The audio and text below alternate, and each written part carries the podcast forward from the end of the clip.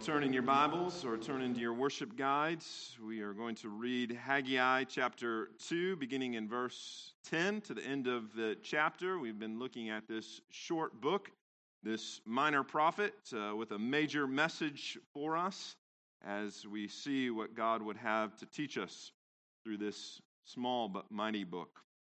Haggai chapter 2. On the 24th day of the ninth month in the second year of Darius, the word of the Lord came by Haggai the prophet. Thus says the Lord of hosts Ask the priest about the law. Someone carries holy meat in the fold of his garment and touches with his fold bread or stew or wine or oil, or any kind of food. Does it become holy? The priest answered and said, No. Then Haggai said, If someone who is unclean by contact with a dead body touches any of these, does it become unclean? The priest answered and said, It does become unclean. Haggai answered and said, So it is with this people, with this nation before me, declares the Lord. And so with every work of their hand, what they offer there is unclean. Now then, consider from this day onward, before the stone was placed upon stone, the temple of the Lord, how did you fare? When one came to a heap of twenty measures, there were but ten. When one came to the wine vat to draw fifty measures, there were but twenty. I struck you and all the products of your toil with blight, with mildew, and with hail. Yet you did not turn to me, declares the Lord. Consider from this day onward, from the 24th day of the ninth month, since it is the day that the foundation of the Lord's temple is laid, consider, is the seed yet in the barn? Indeed, the vine, the fig tree, the pomegranate, the olive tree have yielded nothing, but from this day on I will bless you. The word of the Lord came a second time to Haggai on the 24th day of the month. Speak to Zerubbabel, the governor of Judah, saying, I'm about to shake the heavens and the earth, to overthrow the thrones of the kingdoms. I'm about to destroy the strength of the kingdoms of the nations, overthrow the chariots and their riders, and the horse and their riders shall go down, every one by the sword of his brother. On that day, declares the Lord of hosts, I will take you, O Zerubbabel, my servant, the son of Shealtiel, declares the Lord, and make you like a signet ring for I have chosen you, declares the Lord of hosts. Please be seated. In our house, there is a constant battle, and no doubt it's taking place in your house as well. It is a battle of cleanliness, trying to keep our home clean. It's a daily battle and fight. The floors, the table, the sinks, uh, mirrors, the windows. Now, one area of our home is unaffected. As soon as it gets clean, it seems to get dirty once again very soon. And there's never a time that you do not need to vacuum and to dust and to mop. In many ways, it's unrelenting and very much exhausting. If Thanksgiving was at your house this week, then you know exactly what I am speaking about as you sought to clean the home before everybody came to your home and house. It demonstrates the all consuming nature of dirt. That which is clean does not stay clean very long, does it? And the same goes for our health, something our culture is thinking a lot about these days in the midst of this virus. What can we do to prevent the spread from being infected, from curing the infection that is there? Because one who is healthy can become sick, can they not? In this world of germs and viruses and illness. But I wonder, is there a similar thought given to our spiritual well being? like there is with our physical world or our physical health. Because what is true in the natural world is also true in the world of morality. Perhaps you could say it this way it's the dirtiness of sin. One act of infidelity ruins years of fidelity. One scandal is remembered more than a thousand good deeds. One conviction taints an otherwise spotless record. And so the question must be what can make us clean? What can clean that which is dirty? What can make us well? Those that are spiritually sick. How can one be made right before God? That is the question that the psalmist asked in Psalm 24 when he asked, Who shall ascend the hill of the Lord? Who shall stand in his holy place? Who shall be before him in his holy presence? And he goes on to say, Only he who is clean, those that have a clean hands and a pure heart. That is what Haggai would have us to think about this morning. That is what the Lord would have us to think about through Haggai the prophet. He directs the people's thoughts on that very consuming thought before us this morning. How can we become before God? How can we be in His presence? How can we be acceptable in His sight? How can we be cleansed? How can we be healed? How can we be restored and redeemed? That is what we want to look at this morning, and we see it in two points the tainted touch of the unclean, but then the pure touch of the spotless one. First, the tainted touch of the unclean. As has been already mentioned in this messages before us, the entirety of this short book, this book of Haggai, covers just four short months from August to December of the year 520 BC, exactly two and a half millennia ago, 2,500 years ago. This particular message was used in the life of the church, the Old Testament church. And we suspect that the Lord used Haggai much more than just for four months, but that is all that is recorded for us in Holy Scripture. We might say it was a time of revival in the life of Israel. And the Lord used Haggai as his instrument. There was a pastor in the 1800s that the Lord used in a similar way for a particular season of revival in England. And this pastor wrote in his diary I went to bed as a lamb, and I woke up as a lion. I thought Lord used him and enabled him almost like to be a spiritual lion that was able to roar and have the people understand the presence of God and their need. And then about a year later, he wrote again in his diary. He said, I went to bed as a lion and woke up as a lamb. As soon as it came, so it left. And the same could be said about Haggai. For four months, he was used by the Lord as a lion for the spiritual awakening of his people. And so we saw in chapter 1 that the message was that they had forsaken the Lord's presence. They had left the Lord's house in ruin. Last week, Pastor Myers showed us that they had forgotten the Lord's power and had become discouraged as a result. They had looked to the things of this earth. Well, this morning we see that they had also forsaken the needed purity, the purity that was needed to come before the Lord. And so the Lord uses Haggai. And he has Haggai call the priest and ask a few questions about the law and so Haggai summons the priest and does somewhat of a question and answer session with him. He asks two questions. The first question in verse 12 if someone carries holy meat in the fold of his garment and touches with his fold bread or stew or wine or oil, any kind of food, does it become holy? The question is that which has been offered up to the Lord has been made holy as a sacrifice to the Lord. And some of that sacrifice could be used for the priests and for their families to support themselves, as how the Levites were provided for through the offerings. And so the question is that which was holy. In this case, the sacrificial meat, Haggai calls it the, the holy meat. Does it make everything that it comes in contact with holy?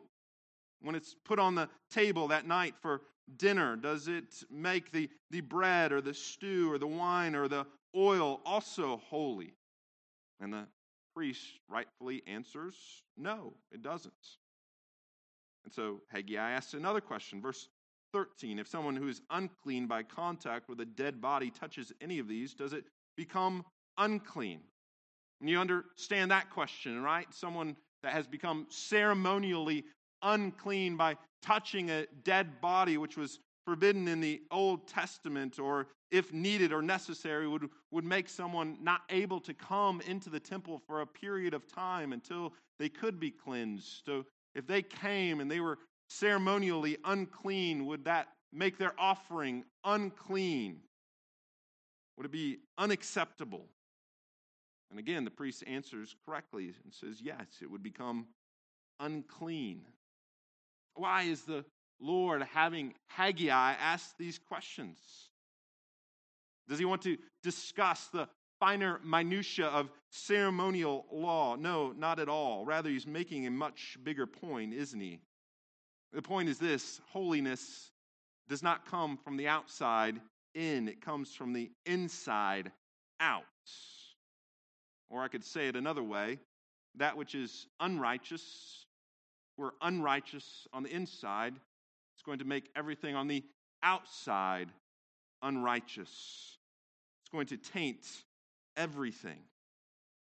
Or perhaps maybe you can say it as Jesus says it in Matthew chapter 15 when he says to his disciples, Do you not yet understand that whatever enters the mouth goes into the stomach and is eliminated? But those things which proceed out of the mouth come from the heart, and they defile a man. For out of the heart proceeds evil. Do you hear what Jesus is saying? What Haggai is saying? It's not what comes from the outside in that makes you unclean, it's what comes from the inside out that makes you unclean. It's the heart that's the problem. It's the heart that needs cleansing, that needs reform, that needs restoration. Let me try to explain it this way because we don't think in these terms of clean and unclean like they did in the Old Testament and in Jesus' day. So let me take the coronavirus, for example. Perhaps you've heard of it. If someone gets the virus and becomes sick, what is more likely to happen if you come in contact with them? Is it more likely for you to become infected or for you to make them well by your presence? Well, it's for you to become infected, isn't it? Infection is transmittable, but wellness or health is not. My health cannot take your sickness away but your sickness can take my health away. And so the person that has this virus, in a sense, contaminates everything, right? That's why they have to be quarantined, because everything that they touch, all of a sudden, in a sense, becomes unclean. And that perhaps helps you to understand what is taking place here, what this exchange between Haggai and the priest is talking about. And it also helps us to explain what we are spiritually. That spiritually we are sick, spiritually we are unclean. In fact, a few weeks ago, my parents got the virus, and thankfully they are well. They had a very mild case, but I called up my dad in the midst of his quarantine, and I said, jokingly, of course, and is it okay to talk to you? Uh, on the phone or will I get infected? Uh, can the infection travel through the phone? And all I heard from the other side of the, the line from my dad was unclean, unclean, which, if you know the Old Testament, is what the lepers, those that had leprosy, would have to say so that they wouldn't infect others. And so my dad said, unclean, unclean. That's what you get when you have two pastors talking together. You get pastor humor, which is funny to absolutely no one else except them. But unclean, unclean, that is, in a sense, how we need to understand ourselves. That is what Haggai is trying to say. In fact, he says it very plainly in verse 14. So it is with this people and with this nation before me, declares the Lord. And so, with every work of their hand, what they offer there is unclean. They are unclean. And everything that comes from them is unclean, including their offerings. And so the question must be how is it that we are made clean? How is it that we are made pure? We may not think about it in those terms specifically, yet that problem is very much known, isn't it? Do you not know? Do you not understand? Do you not feel the weight and the burden of your sin? Do you not struggle with the guilt? Do you understand what Paul says when he says in Romans chapter 7, when he says, Wretched man that I am, who will save me from this body of death? Do you read that and go, Oh, come on, Paul? Don't be so exaggerated. You're not wretched. No, Paul says, I'm wretched. And I need to be saved from this body of death. John Newton says the same thing in that wonderful hymn, Amazing Grace. It's amazing grace saves such a wretch as me. Can you read that and do you understand the weight of that? Do you understand your own wretchedness? And you say, Oh, I need to be saved from that. How is it that I can be made right with God, the most important relationship that I can have? That's what Luther struggled with, right? It's what he agonized over. How can I be made right with God? For Christ to be our Savior, we need to know what we are being saved from. We need to have that desire for that salvation, that need within us. And you don't understand that need if you don't understand your sickness, if you don't understand your uncleanliness. And we're not going to be made clean, we're not going to be made well just by being around that which is holy. It's not just being in the presence of that which is holy or clean or pure or good that's going to make us good. Again, holiness, cleanliness is not externally communicable, it's not transmissible, just like our health is not. And so that means that mere formalities are not going to work. Going through the motions is not going to cut it. Religion is not going to do, is it? And that's what Haggai is saying here, isn't he? That bringing the needed sacrifice merely out of an outward conformity or requirement is not going to cut it. Nor is building the temple even though they're commanded to do so by God. Building the temple is not just going to instantly make the whole nation right before God. Because God, this is the point, God is never content, never content with just outward conformity or outward formality. For doing the right thing just for the right thing's sake. And that's not just true then, is it? It's true now The fact that you sit next to someone who is holy, does that make you holy? Just because you're married to somebody holy or grow up in a holy family, does that make you holy? Coming here, coming into this present, singing these hymns, reading the Bible, going to Bible study, coming to church every time the doors are open, does that make you holy? Does the mere contact with that which is holy make you holy? Of course not. Children can say it this way going to Chick fil A make you a Chick fil A sandwich? Or going to the zoo, my family and I went to the zoo yesterday. Going to the zoo, does that make you a monkey? Or one of the other animals? Of course not. In the same way, going to church doesn't make you a Christian, does it? It must come from the inside. You must need that desire to be saved. And look to the only one that can save you, which is God Himself. And so we are not freed from this outward oriented holiness. We can't just say, well, I'm Presbyterian, I'm Reformed, I worship the right way. I would say to you, what of it? Not that those things aren't important, but none of those things make you right before God by themselves, do they? No, they don't. We cannot look to anything external, anything of this earth, because none of these things can save us. None of these things, these earthly things, can save us. And that is what the Lord says to the people of Israel. He says in verse 16, How did you fare when you were doing things on your own? When you're trying to provide for yourself? He says you weren't doing very well at all, were you? You would go to, to measure the, the heap of grain, and you'd think there would be this much, and there'd only be this little. And he tells them why. It's because he says, I struck these things.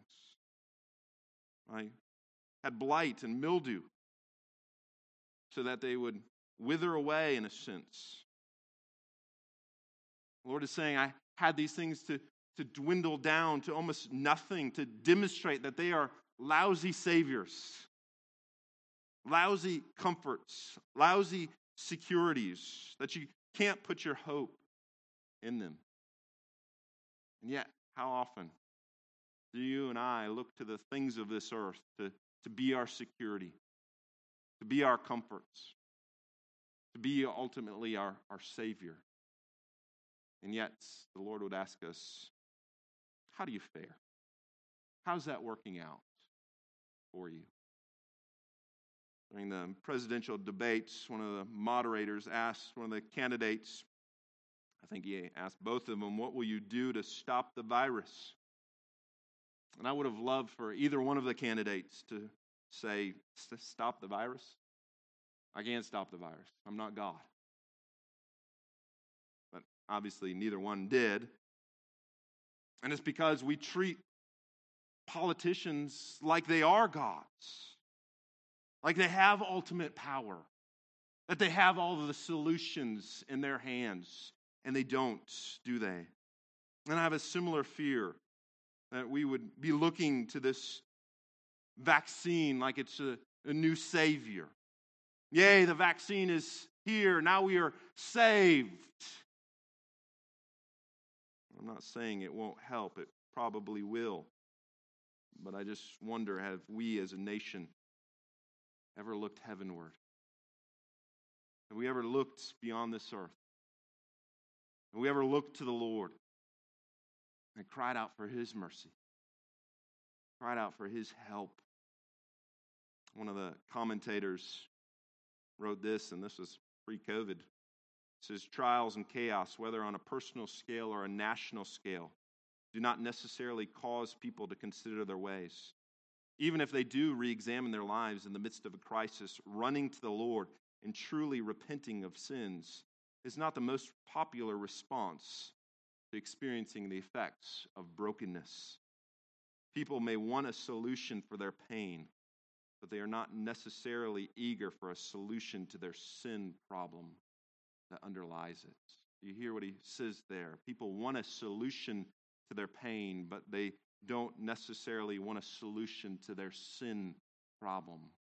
And that's really the greatest problem, isn't it? That it's not a problem. Ultimately, America's biggest problem is not the coronavirus, it's the sin problem. It always is and has been. What good is it to be to be saved from the coronavirus, but not from your sinful, hellish, hell worthy condition? Because if this virus doesn't get you, something else will. And you still will need to stand before your Maker. And are you ready to do that? I tell you this morning, you're not. If you don't understand this being cleansed, being purified, being made holy. And it's my prayer that this nation and especially everyone here that's hearing this would have this virus to be a, a wake up call. We have a much, much greater and bigger problem one that earth nor man can solve. Who can save me from this body of death? We can't look inward, we can't look outward. And so we must, we must look upward.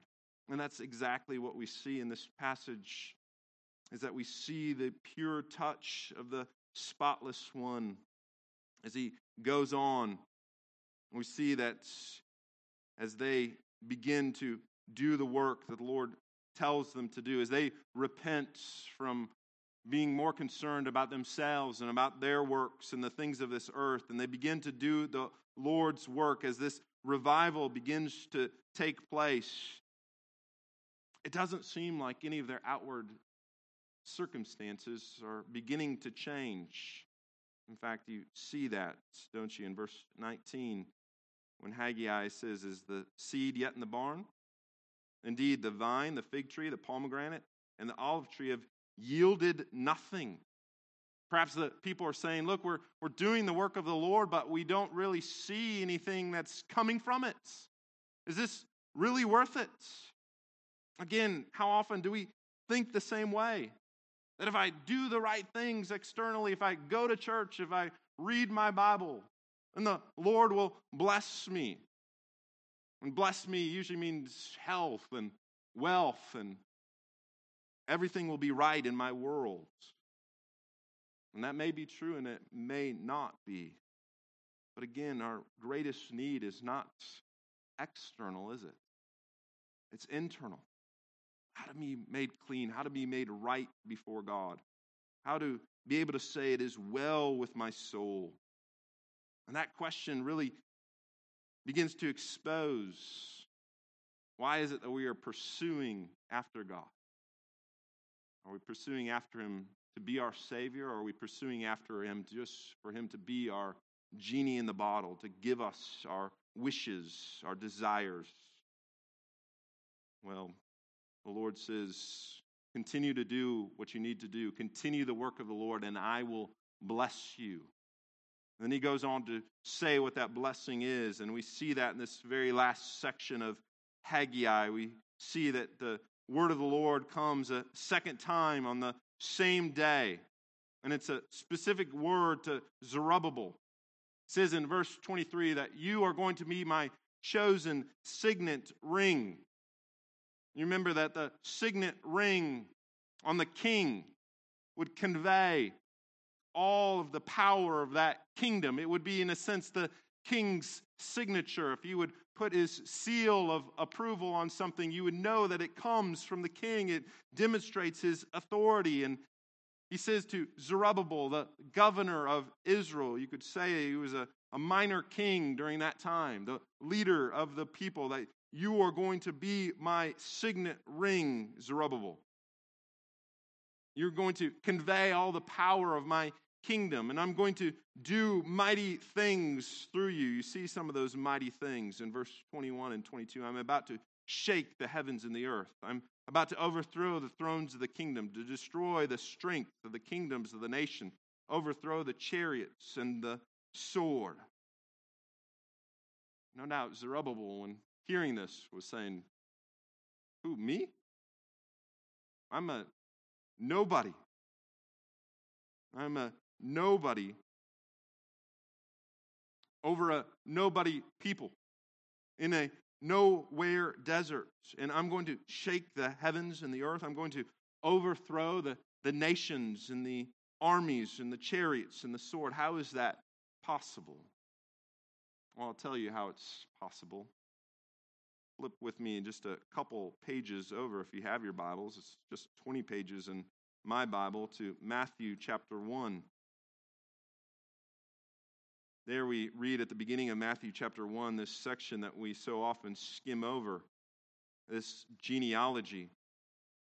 We read this, verse 12, and after the deportation to Babylon, Jeconiah was the father of Shealtiel, Shealtiel the father of Zerubbabel, Zerubbabel the father of Abiud. And you keep on going to the end of 15, and Matthan the father of Jacob, and Jacob, the father of Joseph, the husband of Mary, of whom Jesus was born, who is called the Christ. You see, Zerubbabel is in the line of Christ. And do you not see then how this is always going to take place? How this fulfillment is going to be brought through Zerubbabel? That is ultimately going to be brought because through his descendants is going to come Christ. Perhaps this morning you came and you opened up your bulletin and you said, uh, Haggai, doesn't the pastor know that this is the first Sunday of Advent? Hasn't he looked around and seen the Christmas decorations? Where's my Christmas themed sermon? This has everything to do with Christmas, as every sermon ultimately does, because it points to Christ. He's saying, Zerubbabel, I'm going to do great and mighty things through you, because through you is going to come my son. And so, as Zacharias says, who is a contemporary Haggai, do not despise the day of small beginnings, because from you there will be a small baby born who's going to be weak and frail and fragile and born in a filthy stable to poor peasant parents. And he's going to live in relative obscurity and he's going to die a criminal's death. And yet the government will be upon his shoulders and he will be called Wonderful Counselor, Mighty God, Everlasting Father, Prince of Peace. Of the increase of his government and of peace, there will be no end. This child is going to overthrow the nations, he's going to shake the heavens and the earth. And I'm going to do it through you, Zerubbabel through your line. And I'm going to do even a greater work than that. Why? Because what this earth couldn't provide, what we couldn't provide, God provided by sending his son. Born of a woman, born under the law, so that we would be saved from the law, that we would be saved from our impurity. We cannot make ourselves pure. Religion cannot make us good. We cannot make ourselves pure, but God, through His Son, can and does make us pure this morning. He makes us right with God. And so, my proud declaration to you this morning through the good news of the gospel is that Jesus Christ has come and is now here. And He's still doing the same work that He came to do all those years ago. It's to make us pure, to make us clean, to make us right before God. He has come to save us and to cleanse us. But remember what he says. Jesus says, It is not the healthy who needs a doctor, but the sick. I have not come to call the righteous, but sinners to repentance. Brother or sister, if you've come this morning looking to be amongst the healthy, then you've come to the wrong place. This is a place of sinners. This is a place for those that are sick, that are in need of healing. And it's those that have found that healing in the Lord Jesus Christ and through Him alone. He is the Savior of our souls, He is the balm to all of our woes. His name is Jesus. Do you know Him? Have you met him? Let me ask you this morning is that why you are here? Because I tell you, that's what all of this is about. Do not get caught up in the building, do not get caught up in the decorations. Do not even get caught up in the liturgy.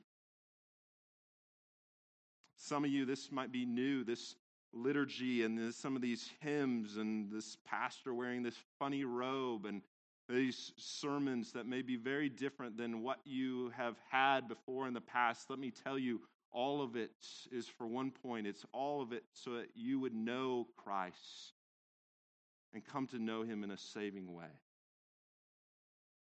And if you miss that, then you're missing the whole point of all of this, aren't you?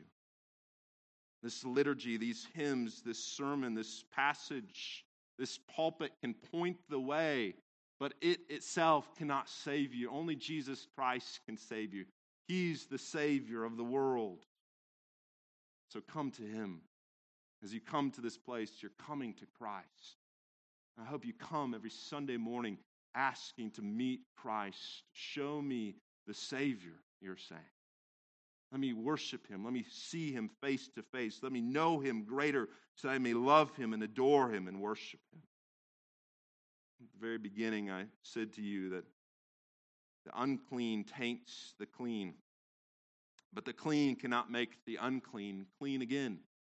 And that is true in the earthly sense, it is. But there is one that came from above, didn't he? There is one that came and touched the leper and yet did not become leprous, who touched the woman bleeding but did not become impure, who touched the, the body of someone who was dead and made them alive again. And the Lord Jesus Christ alone can make the unclean clean again, can make the impure pure again, can make the dead alive again. Has He done it for you, my friend? Have you been touched by the Savior? Have you been healed? Have you been restored? Have you been redeemed? Comes only by the spotless one, the spotless Lamb of God. He is making clean and acceptable that which was dirty and vile. And that makes all of the difference. May we be brought again and again by His grace to this fount, the fount of healing, the fount of blessing. His name is Jesus Christ. Amen. Lord, we come to you this morning again, and we desire to be like the Greeks that said, Show me Jesus. Let me know him. Let me love him. Let me worship him again. Let me understand the cleansing that can come only through him because I am unclean.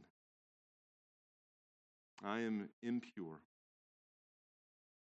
but he is pure and he can cleanse and make even the most vile white as snow. And so may we come for that cleansing this morning once again. May we receive the full forgiveness of our sins. May we know that in Jesus Christ we are made right and acceptable in your sight. And Lord, may that make all the difference this day and indeed for all eternity. Lord, we pray this all in Christ Jesus, our Savior's name.